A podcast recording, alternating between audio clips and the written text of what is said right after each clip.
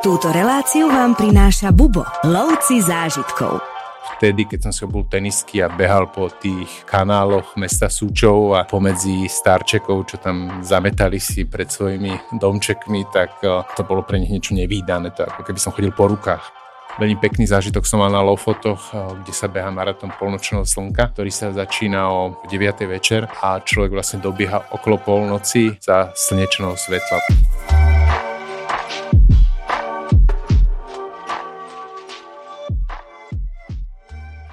Doba veľkých cestovateľských objavov je už za nami a dnes cestovanie, dá sa povedať, je každodennou súčasťou našich životov, alebo teda skôr je to možno taký životný štýl.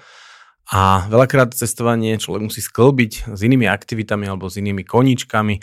Už dneska nie je nič výnimočné, keď človek cestovanie spája s biznisom alebo s ďalšími aktivitami, napríklad športovými. No a to bude aj téma, o ktorej sa dneska budem baviť s mojim hostom.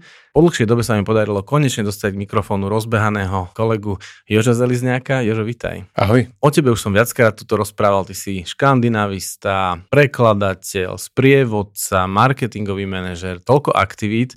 A ty popri tom všetkom stíhaš ešte aj beha, ty si vášnivý bežec. Ako sa to prosím ťa dá všetko sklbiť ešte aj s prácou? No ja si myslím, že sa to dá sklbiť práve vďaka behu. Pre mňa Aha. je ten beh taký mentálny predel medzi rôznymi typmi povinností a rôznymi typmi záľub, ktoré mám.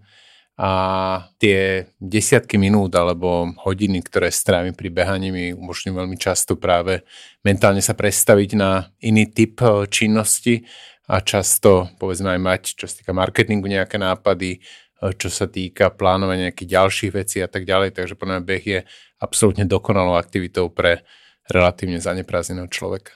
My sme viacerí taká komunita bežcov, by som povedal, Bubo. Náš sam riaditeľ Luboš veľa beháva, jeho brat beháva, Palo Fellner, sme aj sprievodcovská partia, ktorá sme boli aj tento rok si odbehnúť, ale by som povedal, že ty to asi bereš najvážnejšie z nás, dokonca je ťa vidieť aj v uliciach Bratislavy veľakrát za rána. Behaš radšej ráno, alebo večer, alebo po obede, alebo cez deň? No ako otec dvoch malých detí, tak v princípe nemám nejakú zásadne inú možnosť ako behať ráno.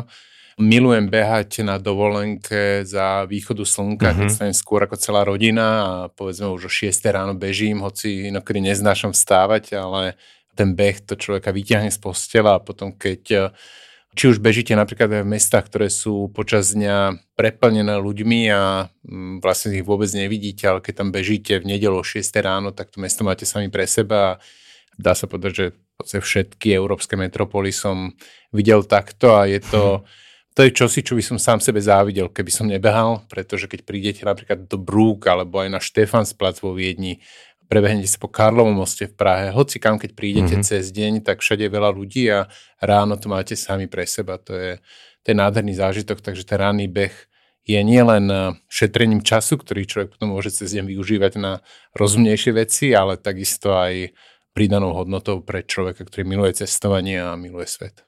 Behávaš radšej s hudbou, alebo si užívaš aj tie zvuky tých miest trebárs? No ja hm, vždy som veľmi rád čítal a práve pri rôznom type práce a pri už spomínaných dvoch eh, cérach eh, čas na čítanie veľa nezostáva, tak už asi 15 rokov počúvam načítané knižky, mm-hmm. audioknihy a množstvo kníh, ako napríklad eh, Musilov Muž bez vlastnosti, čo je knižka, ktorá má tisíc strán, vlastne storočný román uh-huh. z pred 100 rokov, ktoré som si ako germanista 20 rokov tlačil pred seba a potom som to stiahol ako audioknihu a vypočul si to počas asi 50 hodín behu Fíha. a takým spôsobom vlastne aj tie hrubé buchle, do ktorých by som sa inak pravdepodobne nedostal, tak zrazu mám na ne počas behu čas, takže myslím si, že 90% času pri behaní strávim počúvaním kníh. S tým môžem súhlasiť, ja zase zvyknem podcasty počúvať, ale občas, keď mám nejakú že plnú hlavu veci, tak nemôžem sa sústrediť na hovorený text, lebo presne ako si povedal, že keď sa niečo napadne a ideš si, rozvíjaš si tie svoje myšlienky, tak potom sa nesústredíš zase na ten text, takže ty sa musíš potom aj na tú knižku alebo nejak, nejak to spojiť s dýchaním a rytmom behu a započúvaš sa do knihy? No, ako kedy, niekedy človek aj si uvedomí, že posledných 10 minút vôbec nepočúval, ale však vždy sa dá vrátiť Áno, v, tej, v tej knihe. A zase na druhej strane veľmi často mám vyslovene niektoré miesta behov aj v Bratislave napríklad, konkrétnu zákrutu, konkrétny most spojený s jedným konkrétnym literárnym zážitkom, ktorý som mal na tej Aha. knihe, takže si presne pamätám, že pri Horskom parku, čo je taká odbočka na Tajovského, tak tam som počúval túto scénu povedzme z Knausgordovho románu a už navždy to s tým bude mať spojené.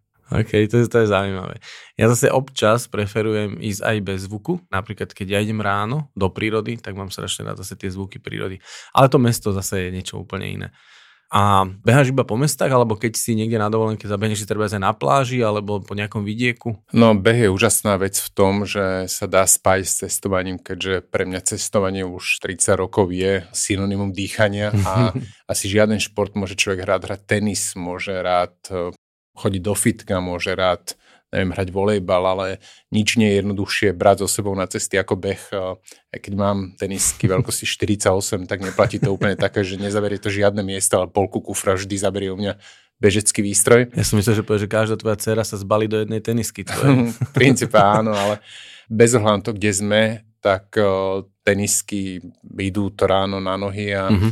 beh je krásny v tom, že vlastne človeka dostane, hlavne keď človek beží dlhšie do stavu také už polomeditácie a zásade mi je úplne jedno, či bežím po 5. Avenue na Manhattane alebo po pláži na Sicílii mm-hmm. alebo po Rakúskych Alpách, tak eh, ten mozog sa tomu prispôsobí a všetkomu vtedy prípada najkrajšie na svete.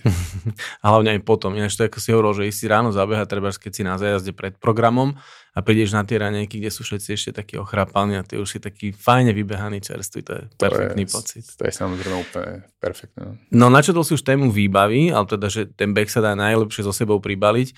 Aj si si nejako špeciálne vyberal výbavu, napríklad odľahčené tenisky, alebo tak, aby ti to nezavadzalo, alebo máš nejakú takú cestovnú výbavu na beh? Mm, cestovnú výbavu v zásade nie. Ja behám vlastne už asi 15 rokov v jednom type tenisiek, čo sú ASICSy Gel Kayano. Vlastne vždy, keď príde nová generácia, si ich kúpim. Tenisky mm-hmm. vydržia približne pol roka. A potom mám iné na preteky, čo sú tie karbonové tenisky Aha. tohto nového typu. Ale čo sa týka nejakého typu behania doma a na cestách, tak tam v zásade vôbec nerozlišujem. No poďme k tým pretekom, čo si teraz povedal, pretože ty máš odbehnutých niekoľko veľmi zaujímavých udalostí, maratónov, polmaratónov po celom svete. Tak nám môžeš tak nejak spomenúť aspoň tie najdôležitejšie alebo také tie najpamätnejšie mesta, ktoré máš pobehané? Približne niekedy 2000 roku, keď som začal venovať eh, behu tak nejak systematickejšie, som si stanovil taký mentálny cieľ, že zabehnúť polmaratón, keďže maratón v tom čase bol pre mňa nedosiahnutelný mm-hmm. v každom hlavnom meste Európy a to si tak nejakým spôsobom postupne odfajkávam. Uh-huh. Kým som neprepadol maratónom, čo bolo vlastne prvý maratón som bežal v 2013 roku v Berlíne a tiež s pocitom, keď som sa do toho Berlína, do mesta, ktoré, kde som aj študoval a ktoré mám naozaj veľmi rád, prihlásil, tak vtedy som si myslel, že to bude ten môj jediný maratón v živote, ktorý zabehnem a splním si svoj maratónsky sen, no ale vlastne v momente, keď som ho dobehol, tak asi dve minúty človek si hovorí, že nikdy viac, ale tú tretiu minútu už som vedel, že maratónu prepadnem a je to čosi, čo naozaj mám pocit, že je tak klíša maratóncu, ale do určitej miery si myslím, že platí, že keď človek raz zabehne maratón, tak sa stane nejakým iným typom človeka, alebo je to, buď sa na to človek systematicky pripravuje a stojí ho to veľa takej húževnatosti a urputnosti a potom ten maratón často môže byť aj veľmi ľahký alebo ide na hranicu svojich síl a vtedy to prekonanie svojho vlastného tela ho posunie niekam inam. Ja teda, ako som spomínal, prvý svoj maratón som bežal v Berlíne a, mm-hmm. a to môžem naozaj, vtedy ešte sa ani nežrebovalo, bolo relatívne jednoduché sa prihlásiť do Berlína. A to mesto, vtedy som mal pocit, že lepší maratón nemôže byť. Mhm. Neskôr som sa naučil, že to tak úplne nie je, ale, ale ten cieľ, keď človek vlastne prebehne Brandenburskou bránou a valí sa potom po, vlastne z východného do západného Berlína ako človeku, ktorý zažil pád berlínskeho múru mm. a mhm. zažil vlastne tú slobodu, ktorá prišla v tom 89., tak je takým dosilným emocionálnym zážitkom.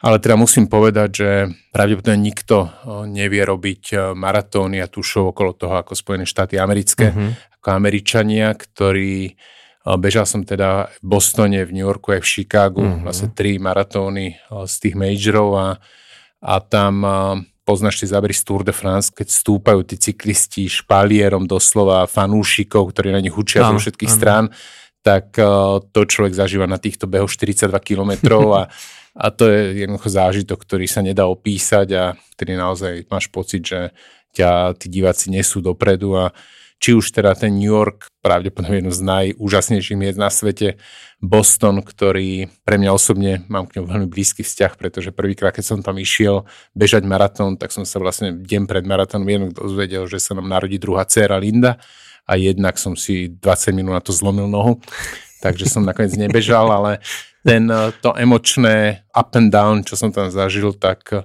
tá moja psychika zrejme funguje tak, že odtedy Boston absolútne milujem a Aha. keď som sa tam potom po nutenej prestávke po dvoch rokoch vrátil eh, vlastne na prvý beh, ktorý sa odtedy bežal a dobehol som ho teda s tým pocitom, že dal som Boston, tak to bolo doslova so stiahnutým mm-hmm. a veľkým emočným zážitkom.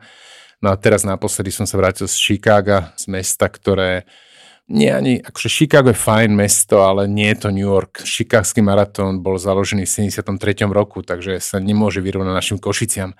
Vlastne nevieš, čo tam je dobré, ale potom ten maratón prebehneš a tá atmosféra, ktorá tam je, ťa absolútne dostane. A mm-hmm. teda musím povedať, vždy ten posledný maratón je svojím spôsobom najkrajší, ale pre Chicago to aktuálne mne platí určite. A tie trasy sú nejak špeciálne koncipované, keď hovoríš Berlíne, že sa beží z jednej časti do druhej, že symbolizujú niečo tie trasy, alebo sú tak vystavané? Sú samozrejme stavané jednak tak, aby ukázali to najkrajšie z mesta, mm-hmm. jednak aby boli prispôsobené obrovské mase ľudí, ktorá tam beží. Vlastne to sú maratóny, ktoré, kde beží 40-50 tisíc bežcov mm-hmm. naraz a No. Tie cesty musí byť doširoké na to, aby im potom nenadávali na sociálnych sieťach, že sa tam tlačili. A veľmi často samozrejme, keďže každý maratón sa chce chváliť tým, že má rýchlu trať, povedzme mm-hmm. Boston to nepotrebuje, New York to nepotrebuje, ale pre Chicago už napríklad to je zaujímavé, takisto aj pre Berlín, tak veľmi často sa vyhýbajú nejakým kopčekom v meste a mm-hmm. snažia sa to obchádzať tak, aby tí bežci mali si mohli vytvoriť osoba, keďže pre mnohých je práve aj toto atraktívne.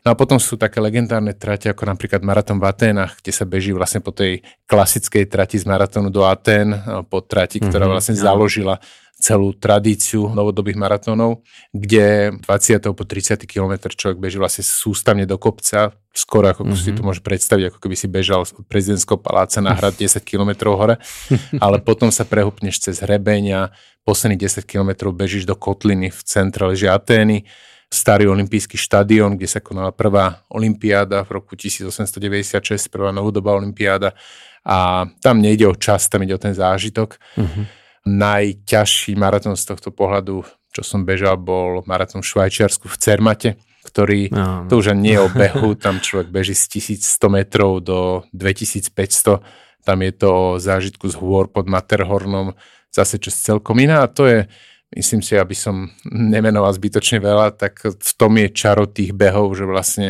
každý je iný a každý dá človeku iný typ zážitku, niekedy naozaj však my chlapi sme ješitní, ide aj o ten osobák, dokazujeme si, že nestarneme, ale niekedy je to práve o tom prírodnom zážitku, niekedy o zážitku z mesta, ktoré ľúbime. Raz je otrasné počasie, raz je super počasie, človek sa pripravuje 3-4 mesiace na beh a potom v ten deň fučí protivietor, prší a vlastne 4 mesiace to robil v úvodzovkách úplne zbytočne. No. To, je, to je tá lotéria, ktorá k tomu patrí. No v Cermate som minulý rok zničil svoje turistické topánky, tak si neviem predstaviť, ako ty si tam dokázal bežať. Ale keď už si načal kilometre, povedzme si možno nejaké také technické informácie pre tých, čo by prípadne nevedeli, aká dĺžka je toho maratónu, aký dlhý je polmaratón. Môžeš aj nejaké časy prezradiť tvoje osobné úspechy, nejaké osobáky a tak? Tak klasický maratón má 42 km a 195 metrov, tak pre amatérov, alebo teda ak vás to úplne tak nezaujíma, tak 42 km a polmaratón samozrejme polovicu, teda 21. No a pre vás, ktorý ten behaž tak nesledujete, tak vlastne momentálne celé ľudstvo pracuje na pokorení méty dvoch hodín Zatiaľ sa to podarilo jedinému človeku na svete, uh-huh. Kenianovi Kipčogemu, ktorý to zabehol vo Viedni, ale nie v rámci pretekov, ale v rámci vlastne umelej trasy s, so zajacmi, teda ja som takého raného výklusu. ne, ne. Bolo to akože ohromná výzva, ktorú dal neuveriteľným spôsobom, asi uh-huh. 20 sekundovou rezervou. Fíha. A to si musíte predstaviť tak, že každých 100 metrov, ktoré beží, tak bežal za 18 sekúnd, ako keby 20 by ste išli na bicykli a to 42 km, je to šialené. Ale stále sa po dve hodiny nepodarilo zabehnúť žiadnemu bežcovi, v momente, keď teda tento podcast nahrávame, žiadnemu bežcovi v rámci pretekov a tá meta pravdepodobne padne budúci rok, v roku 2024, to je také moja, moja predpoveď, ale, ale teda aktuálne je svetový rekord 2 hodiny a 35 sekúnd mužov, mm-hmm. žien približno 10 minút pomalšie. Mm-hmm. A ty máš aké úspechy? Koľko je taký tvoj čas, kedy si spokojný? Prvý maratón, ktorý som bežal v Berlíne, to bolo nejaké 3 hodiny a 28 minút mm-hmm. pred tými asi desiatimi rokmi.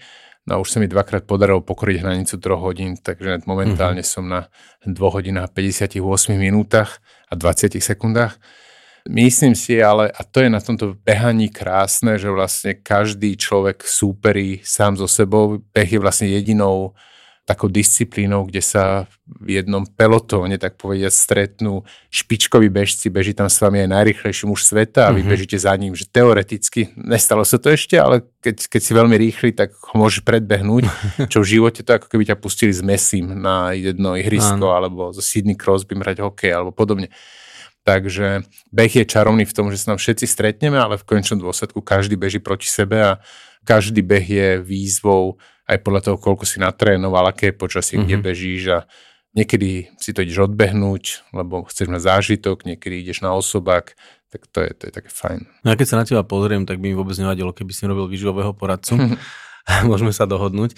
Aj s tým súvisí nejak tvoja príprava? Máš nejakú stravu predtým, alebo aj vôbec počas roka, ale nejaké tréningy, alebo zintenzívniš tréning, keď vieš, že ideš na maratón alebo polmaratón? Čo ja určite odporúčam každému, kto sa tomu chce nejakým spôsobom systematickejšie venovať, mať trénera. Uh-huh. Ja teda už 15 rokov trénujem eh, so Štefanom Merešom, to je uh-huh. taká Run for Fun sa volá tá organizácia, kde vlastne Štefan sa mi vždy, kedy si to robili sme normálne na pravidelnej báze, teraz približne dva mesiace pred pretekmi mi nastaví eh, tréningový plán a vďaka nemu môžem behať oveľa menej, ako by som musel behať sám, Aha, pretože v tom je to čaro, že je to oveľa efektívnejšie. Uh-huh, uh-huh, to Málo kto vie, že napríklad na to, aby človek zabehol dobrý maratón, tak vôbec nemá behať, nebude maratónske tréningové úseky, ale ja povedzme najdlhší beh pred pretekmi mám okolo 24 km, uh-huh. 2-3 krát a potom zrazu, neviem ako to môj tréner urobí, ale zrazu o dva týždne na to som schopný zabehnúť hm. skoro dvojnásobnú trať oveľa rýchlejšie. No a práve to vyváženie krátkých, rýchlych behov, veľmi pomalých behov, veľmi dlhých behov, veľmi krátkých behov, tak to robí vlastne tú prípravu tela na ten šok, ktorý mu následne človek počas pretekov spôsobí. Samozrejme, teda ja mám taký rituál, ale ani neviem, či to naozaj funguje, alebo či to je len nejaký, nejaké zaklínadlo, tak dva týždne pred maratónom, povedzme, nevypívam ani kvapku alkoholu. Mm-hmm. To je možno aj taký môj test, že či to zvládnem, zatiaľ sa mi to darí. Takže mám taký v úvodzovkách malý alkoholový ramadán, ale inak je to samozrejme o kvalitnej vyváženej strave. Po tvojej mladosti strávnej v Škandinávii je to obdivuhodné, že to dokážeš vydržať. Hlavne piatky a soboty v Škandinávii pijú hodne a to sú tie najťažšie momenty, ale... To sme si hovorili v podcastoch škandinávskych, to sú vtipné momenty. No a potom platí to, že ja napríklad keď behám ráno, behám vždy úplne na lačno. To som sa chcel spýtať, áno, super. Že vlastne nemám naozaj v žalúdku nič, ale dôležité je po návrate sa, po dobehnutí sa do pol hodiny nájsť, keď má človek mm-hmm. otvorené doslova okno, do ktorého, mm-hmm. keď dáte kvalitné veci, nemá to byť samozrejme v úvodzovkách chliebovajci alebo nejaký krémeš, ale keď dáte husené vločky, tvaroch, oriešky a tak ďalej, tak vtedy to telo doslova hlce a, a určite to prispieva k tomu. Zase mi to šetrí čas, lebo vďaka tej dobrej strave vlastne človek sa stáva rýchlejším bezcom bez toho, aby behal. Rady na cesty, prehliadky miest a originálne blogy z pera najcestovanejších Slovákov. Každý deň nový blog nájdeš v cestovateľskom denníku Bubo. Klikni na bubo.sk lomítko blog.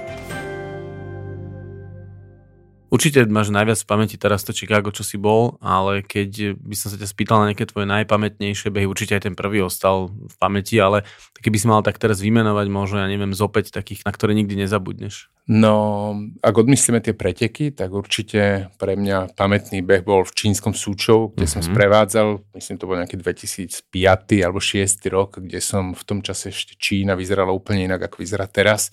Bola to naozaj taká taký chudobný, zobúdzajúci sa tiger. Uh-huh. A vtedy, keď som si obul tenisky a behal po tých uh, kanáloch mesta Súčov a, a pomedzi starčekov, čo tam zametali si uh-huh. pred svojimi domčekmi, uh-huh. tak uh, to bolo pre nich niečo nevýdané. To, uh-huh. keby som chodil po rukách, niečo podobné. Takisto aj beh po díli bol wow. čarovný v tom, že jednoducho tam sa to nerobí ale pre mňa je to spôsob poznávania mesta a práve možno moment, ktorý mi umožní odbočiť a odbehnúť aj do ulic, kam by som sa normálne nedostal. Veľmi pekný zážitok som mal na Lofotoch, eh, kde sa beha maratón polnočného slnka, ktorý sa začína o 8, respektíve o 9 večer uh-huh. a človek vlastne dobieha o polnoci, alebo teda podľa toho, ako rýchlo beží, tak uh, okolo polnoci za slnečného svetla, alebo sa beží počas uh-huh. letného slnovratu a to je moment, ktorý je takisto nádherne spojiteľný aj s cestovaním z Bubo. To sú možno také tri behy aj na tých behov. Teraz som behal v Rakúskych Alpách. To je zasa, keď beží človek cez Heiligenblut, čo je vlastne najkrajšia alebo jedna z najkrajších dediniek v Rakúsku pod Grossglocknerom. A teraz mm-hmm. zažije východ slnka, kde sa slnko zjaví za najvyššou horou Rakúska. Tiež je to moment, ktorý človeku dáva zmysel, prečo beha. To sú možno také tie chvíle, ale Vravím, asi najkrajšie, a to už sa len zopakuje, že pre mňa najkrajšie je na behu to, že je spojiteľný s cestovaním mm-hmm. a že či už naši sprievodcovia, ale takisto aj keď človek cestuje na cestách, veľmi ľahko je si ráno premôcť, obuť si tenistky a ísť poznávať mesto inak. Znie to veľmi inšpiratívne a presne, že keď ťa počúvam, ja som na niektorých tých miestach samozrejme bol a keď si to predstavím z tvojho pohľadu, tak je tam určite ten zážitok a je to nejaká nadstavba celého toho pobytu alebo tej návštevy toho miesta, takže naozaj inšpiratívne veci. No, ale povedz nám trošku o takých tvojich úspechoch, lebo ja sa priznám, že toto ja sa v tom až tak nevyznám, ale ty si ma zasvetil toho, že existuje nejakých 6 celosvetových najväčších maratónov a tebe sa podarilo veľkú väčšinu z nich absolvovať. To vlastne v roku 2006 eh, vymyslela Atletická federácia, vymysleli ľudia to, že tie naozaj veľké behy, ktoré sú, pospájali do jednej ako keby ligy uh-huh. a povedali, že budú každý rok vyhodnocovať najlepších bežcov z týchto šiestich behov. Najlepší bežec aj bežky nedostanú pol milióna dolárov. Aha, to preto to Od toho samozrejme zatiaľ ďaleko, ale možno teraz príde. No v každom prípade sú to vlastne tri americké behy, teda už spomínaný Boston, najstarší maratón sveta, New York a Chicago, uh-huh. z Európy Londýn a Berlín a od roku 2013 je japonské Tokio. A odvtedy, dá sa povedať, keďže ten biznis a motivácia fungujú, tak aj nás bežcov presvedčili, že budeme lepší ľudia, ak týchto 6 behov zabehneme. a tak uh, som ich ja začal zbierať a v súčasnosti platí to, že vlastne s výnimkou Berlína, myslím, kde sa žrebuje, tak väčšinu z týchto behov človek musí zabehnúť veľmi rýchly čas, aby sa tam kvalifikoval. Aha, čiže kvalifikácia. Alebo musí tam ísť z charitu. To je povedzme hlavne v anglickom alebo v britskom a americkom svete veľmi bežné, keďže tam ten sociálny systém zďaleka nefunguje ako u nás, tak vlastne veľmi bežné je dávať peniaze na charitu. Uh-huh. A funguje to tak, že maratón má povedzme 30-40 partnerských charitatívnych organizácií, čo môže byť niečo ako Liga proti rakovine, boj proti leukémii a uh-huh, tak mhm, ďalej. Uh-huh. A človek si nájde niečo, čo má z nejakého väčšinou osobného dôvodu vzťah, prihlási sa, zaplatí charite 5, 8, 10 tisíc amerických dolárov a následne osloví cez, väčšinou cez sociálne siete svojich známych, zbieram peniaze na boj proti leukémii, zbieram to spôsobom, že idem tam zabehnúť maratón, pošlite mi peniaze.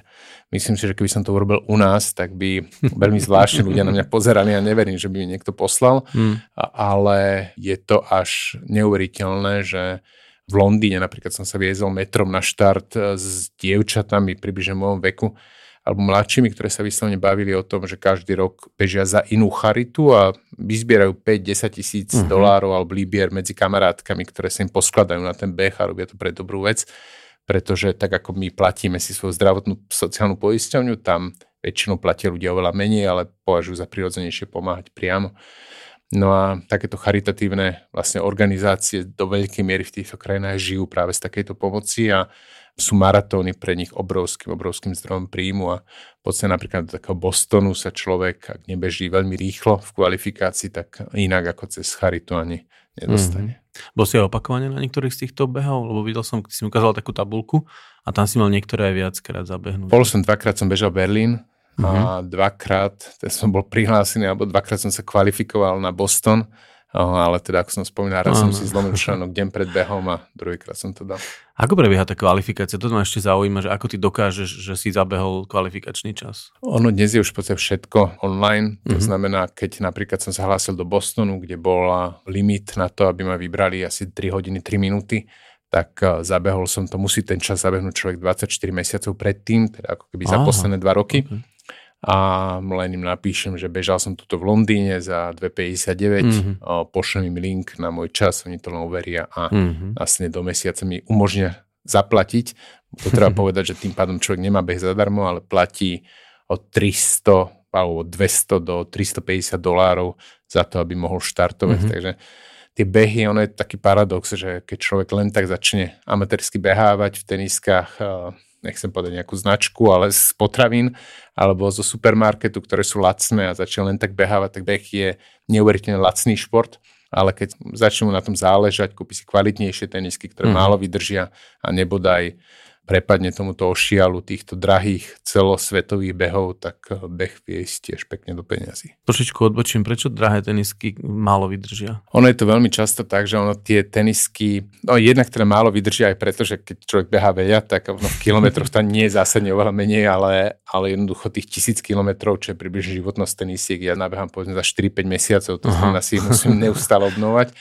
To je jedna vec a potom veľmi často tie materiály, ktoré nejakým spôsobom pomáhajú behu, tak majú mm-hmm. menšiu životnosť, mm-hmm. ako keď sú doslova len z gumy, ako boli kedysi tie úplne tenisky, mm-hmm. ktorých sa behalo pred, pred 30 rokmi, takže pomerne rýchlo pri týchto objemoch začnú sa jednoducho doslova rozpadať alebo strácajú už ten chrániaci efekt a potrebuje človek nové ak by človek rozmýšľal nad takýmito behmi, ako vopred to treba začať riešiť alebo uvažovať nad tým, začať si tú registráciu riešiť? Určite by som nezačal s tými veľkými behmi, typu, ktoré som menoval. Jasné, ja som myslel už skúsených bežcov, ktorých by to zaujímalo. Jasné, tak v tom prípade dá sa povedať, že 12 mesiacov vopred. Mm-hmm, o, okay. Je samozrejme dobré myslieť Myslím si teda konkrétne Chicago je taký, ako čo sa týka kvalifikácia, asi najjednoduchší, povedzme vo veku 45 až 50 rokov bol časový limit 320, ktorý je pre mhm. človeka, ktorý beháva úplne reálny, tak tam je dobré samozrejme myslieť na to, že odbehnúť to a potom myslieť na to, že ďalší rok pôjdem do toho Chicaga. Takže čo sa týka kvalifikačného času, treba asi rok a pol vopred myslieť, aby ho človek zabehol, aby keď sa potom hlásil, mm-hmm. mal odbehnutý a mohol si na základe neho nárokovať účasť na pretekoch. Možno bolo ešte zaujímavé spomenúť, na ktoré tieto miesta my chodíme, alebo v ktorých týchto miestach organizujeme zájazdy, že v prípade, že tam budeme mať termín, tak si to klient možno, že vie aj nejako spojiť s našou cestou. No, New York je samozrejme absolútna áno, topka. My áno. bývame vždy v hoteli na Manhattane, tak kde je aj cieľ maratónu, tak ani do z cieľa do hotela to človek nemá ďaleko.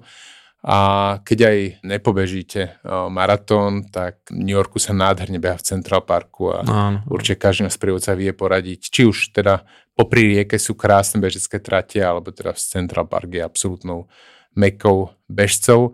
Londýn takisto je mesto, kam pomerne často chodíme. Ten maratón sa tam koná v apríli. Alebo veľmi pekný je potom polmaratón zase v oktobri, ktorý sa beží vlastne celý v parkoch v okolí Buckinghamského paláca, mm-hmm. v Hyde Parku, nádherný beh. Boston, Chicago, zatiaľ Bubo nerobí, do Berlína chodíme, vlastne ním prechádzame v rámci cesty a Tokio je potom samozrejme mesto, kam Bubo odchádza každé dva týždne. Ten beh sa tam koná vždy začiatku marca, je to vlastne prvý beh bežeckého roka, prvý veľký beh, takže aj tokijský maratón je zabehnutelný v rámci našich mm-hmm. ciest, len treba mm-hmm. povedať, že ten maratón tam, ak nie ste bežec, ktorý by zabehol za 2.30 maratón, čo už je naozaj svetová špička, tak potom vlastne jediná šanca tam je ísť tam cez charitu a to sú potom tie peniaze, ktoré nie úplne každému vyhovujú. To sa bavíme o tokijskom? O tokijskom. Aha. Tokio je najťažšie dostateľný sa maratón z tých všetkých šiestich. No a ten jediný aj tebe chýba. Aké máš plány, kedy ho ideš zabehnúť? No, tak ak vydrží zdravie, tak o 3 mesiace. Vážne? Ten najbližší, okay. čo je na prelome februára a marca, tak už som tam aj prihlásený a už vlastne môj aktuálny tréning, ktorý je, ktorý Aha. sa konečne rozbieha, smeruje k tomu poslednému z tých šiestich veľkých maratónov. Toto si mi neprezradil, to si si nechal do rozhovoru ako prekladko. dobre, dobre, tak budem držať palce. Pozeral si si aj trasu, vieš, ako to tam bude prebiehať? Pôjde to aj okolo císarského komplexu a palácu? Ako musím povedať, že zatiaľ som si trasu veľmi neštudoval, ale pri výber hotelov, keďže veľmi často, samozrejme toto je ako karneval v Riu, ako Silvester, proste keď je maratón v meste, tak všetky ceny hotelov idú hore mm-hmm. a všetci sa snažia bývať v okolí štartu alebo cieľa. Takisto aj ja vlastne už v momente, keď som sa tak mentálne rozhodol, že idem do toho Tokia, tak som si okamžite bukol hotel, rezervoval hotel pri cieli, ktorý je práve pri Cisárskom paláci, takže Takže je to super poloha a cestujeme s celou rodinou, veľmi sa na to teším a bude to veľmi, veľmi príjemné. Tomu verím, pretože ja Tokio dobre poznám a dokonca som si bol zabehať práve okolo toho cizárskeho komplexu, preto som sa pýtal, je to tam nádherné. Ty si o svojich behoch napísal aj blogy, tie si samozrejme dáme aj do popisu tohto podcastu.